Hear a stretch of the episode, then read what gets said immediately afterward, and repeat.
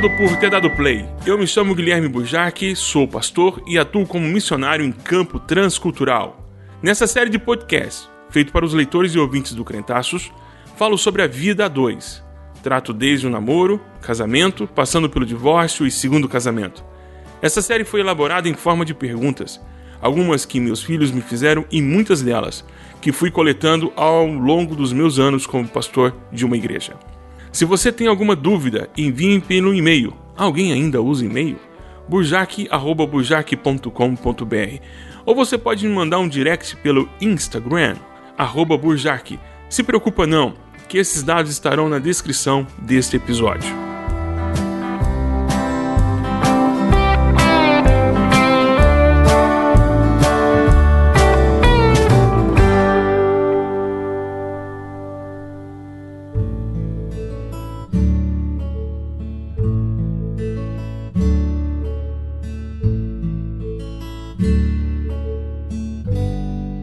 Episódio de hoje. Saiba que tudo o que você disser será usado contra você no tribunal.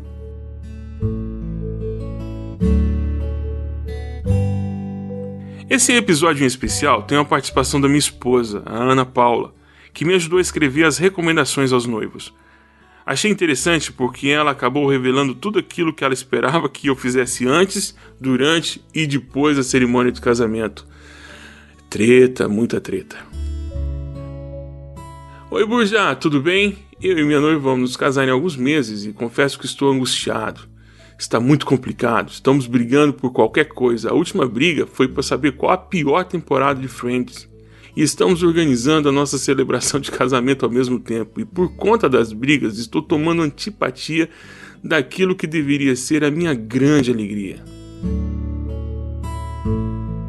Vamos lá, no episódio anterior falei um pouco sobre a necessidade de se pensar com o cérebro e não com o coração quando o assunto é a cerimônia de casamento. Essa indústria é muito eficiente em te oferecer aquilo que você não precisa. Ela compete pau a pau nesse quesito com as funerárias. A frase preferida deles é: Mas é o único dia, o dia mais especial de sua vida. Você merece. Também disse que a cerimônia de casamento foi pensada tendo a noiva como centro do evento. O noivo e o vaso de plantas são importantes. Bom, não nessa mesma ordem. Preparar a cerimônia de casamento pode ser uma boa oportunidade para ver o quanto o casal está ajustado. É também uma boa chance de medir a quantidade do Espírito Santo que cada um está possuindo. Bom, a Bíblia fala de que devemos estar sempre cheios dele, em Efésios 5, 17 18. Então, se é possível estar cheio, é possível também estar vazio. O fruto do Espírito Santo pode ser visto nas relações. O momento do preparo da cerimônia pode também mostrar algumas coisas que ficaram mascaradas durante o período do namoro. Em situações de estresse e frustração, a pessoa não consegue segurar a máscara por muito tempo. Dependendo da reação, é bom se preocupar. Mas em tese, o melhor é sempre saber o terreno que se está pisando. Em todas as situações, o perdão é a palavra de ordem. Como já vi muita gente sofrendo antes, durante e depois dos preparativos para o casamento, vou dar algumas dicas. Anota aí. Faça um choque de realidade. É muito complicado conciliar o sonho com a realidade, mas é necessário.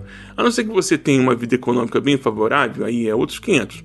Pode até pensar em trazer aquela banda famosa para trocar no seu casamento, mas o contrário, colocar o valor de um carro de luxo numa noite de festa para os convidados se impressionarem, sei não parece que não encontro texto bíblico para bancar esse luxo aí não.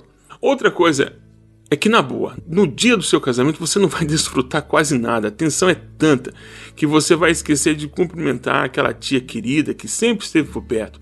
Vai se irritar com o tom das flores que não estavam de acordo, nem vai reparar que o pajem que você escolheu para levar as alianças deu birra, entrou de fraldas e a avó dele estragou todas as fotos porque teimou em filmá-lo na entrada ao fim com o flash da câmera dela do celular ligado.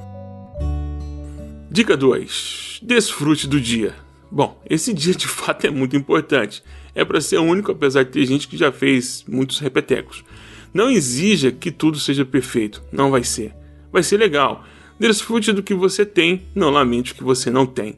Observe ao seu redor as pessoas que te amam e permita ser amada e amar.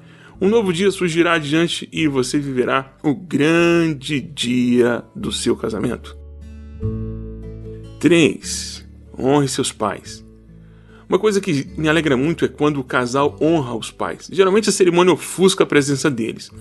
O pessoal do cerimonial até tenta dar um jeito para ajudar, mas nada é pensado também para honrá-los. Geralmente eu peço ao casal que elabore algo de surpresa para eles e que nem contem para o cerimonial, porque senão ele entrega tudo antes. Bom, ele é o trabalho dele, porque ele quer tudo organizado, inclusive as surpresas. Honrar a memória de quem te proporcionou tudo até aquele momento é muito bonito. Esse momento de honra encerra oficialmente uma etapa do que o quarto mandamento diz: honrar o pai e mãe. Agora, honrar pai e mãe não é por obediência estrita, mas por acatar os conselhos que eles te dão. 4. Não esqueça da sua comunidade de fé. A igreja local é a sua família estendida. Não se esqueça deles, principalmente se a realidade lá é muito diversa. Lembre-se de que seu casamento é um culto de ação de graças a Deus que tem muitos filhos. Se você me convidar, por exemplo, para sua festa, vou levar todos os meus filhos. São quatro. No total somos seis pessoas. Enchemos uma mesa. Item 5. Deus deve ser honrado em seu casamento. No dia do meu casamento, eu cometi um pecado. Quis desafiar minha sogra, meus pais, o mundo, tudo. E com um gesto bem infantil e muito impensado. Eu não tinha um podcast como esse para me ajudar.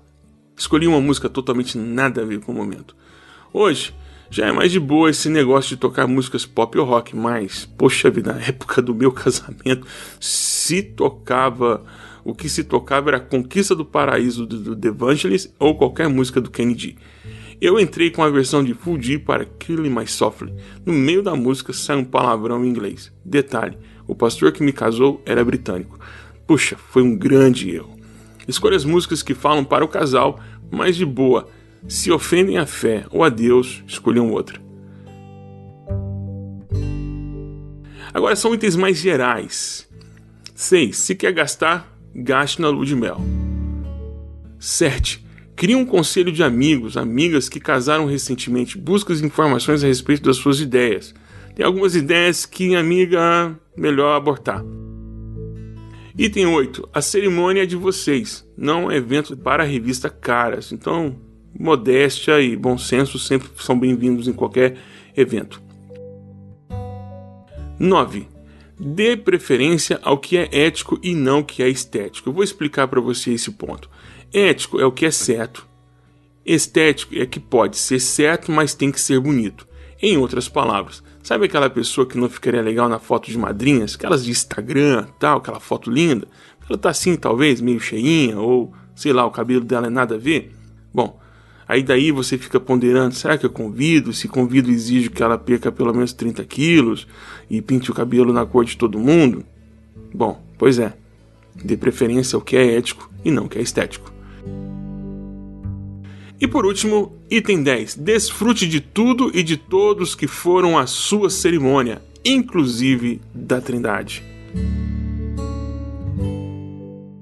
Ok, pessoal, o episódio de hoje acaba aqui. Espero vocês no nosso próximo episódio. Até lá!